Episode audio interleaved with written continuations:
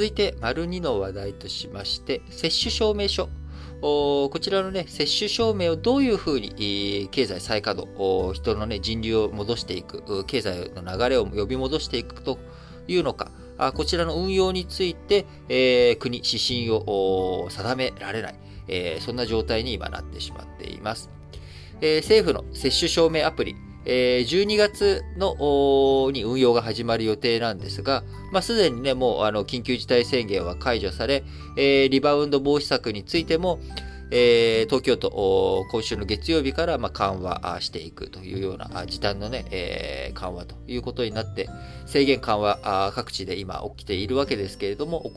えー、政府の接種証明アプリ、まあ、それに間に合わなかったというところで、えー、今後どうしていくのと。いうところですよね。証明書原本やそのコピー、写真で認める自治体もありますが、国の統一的な指針がないという中で、えー、東京都とね、例えば神奈川県で、えー、やり方が違うっていう時に、えー、こう、通勤とか、で、党とか、あ県をまたぐ、こういった時に、例えば、神奈川で、えー、接種証明を、なんかあ、こういう接種証明書っていうものを手に入れましたと。ところが、これが東京都では使えないっていうような事態になってしまうと、えー、神奈川のね、例えば川崎からあ都心の方に通勤している人、えー、お昼、東京都内で、えー、ね、あのお昼、昼食を取ろうと思った時に、接種証明書が使えないみたいな。えー、こんなことになってしまうとですね、まあ、あの自治体ごとに、こう、細かく決めていくというよりかは、やっぱり国がね、方針定めて決めていった方が、どう考えても効率がいいというところなんですが、なかなか、あそういった対応が今できていないというところです。東京都、11月1日から対話アプリ LINE を使い、接種を完了した都民に飲食店のクーポンなどを配信する東京ワクションアプリ。えー、僕が言ってるんじゃないですよ。あの、国、あの、東京都が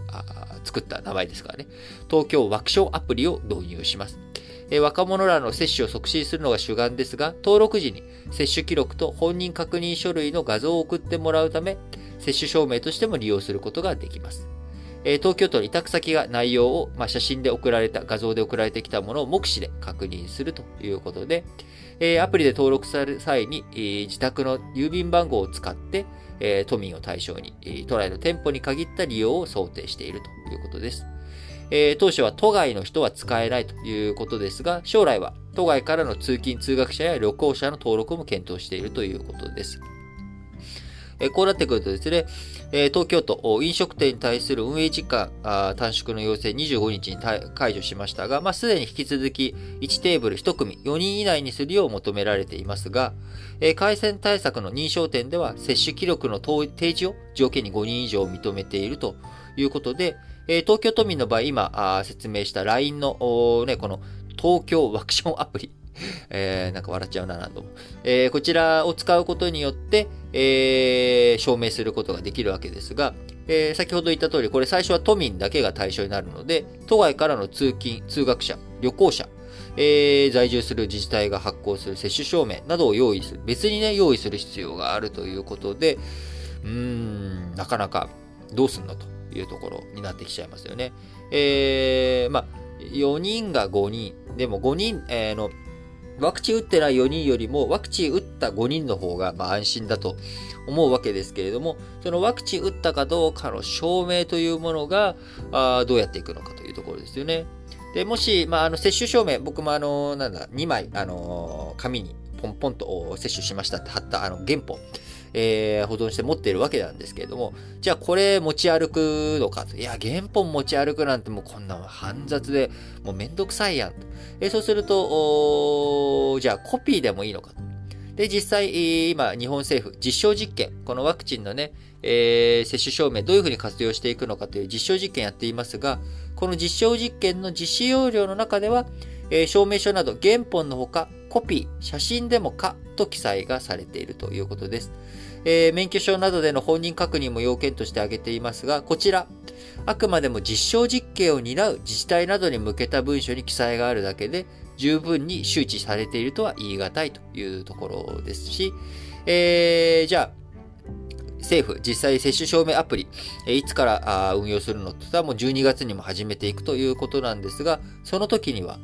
マイナンバーと紐付けて登録する必要があるなど、手続き厳格にやっていくと。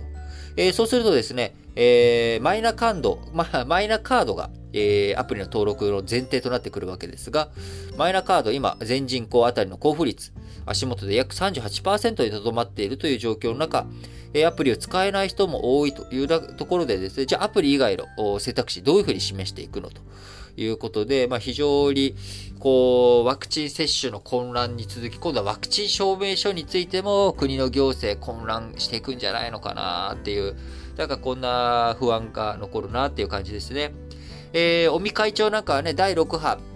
えー、来るとしてもしっかりと感染対策とかいろいろやることによって、えー、防ぐことができるっていうようなね、話をこの前されていましたので、まあ、そのためにもしっかりとワクチンを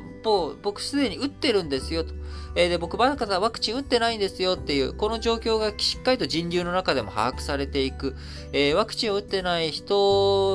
をどう守っていくのか、ワクチンを打った人たちがどういうふうに活動していくのかというところをね、しっかりと考えていくためにも、ワクチン接種、どういうふうに接種証明、えー、やっていくのかというところ、非常にポイントになってくると思ううので、えー、6月、あ、第6波がね、12月とか11月とかに来るかもしれないと。えー、それに先立ってきちんとワクチン接種している人を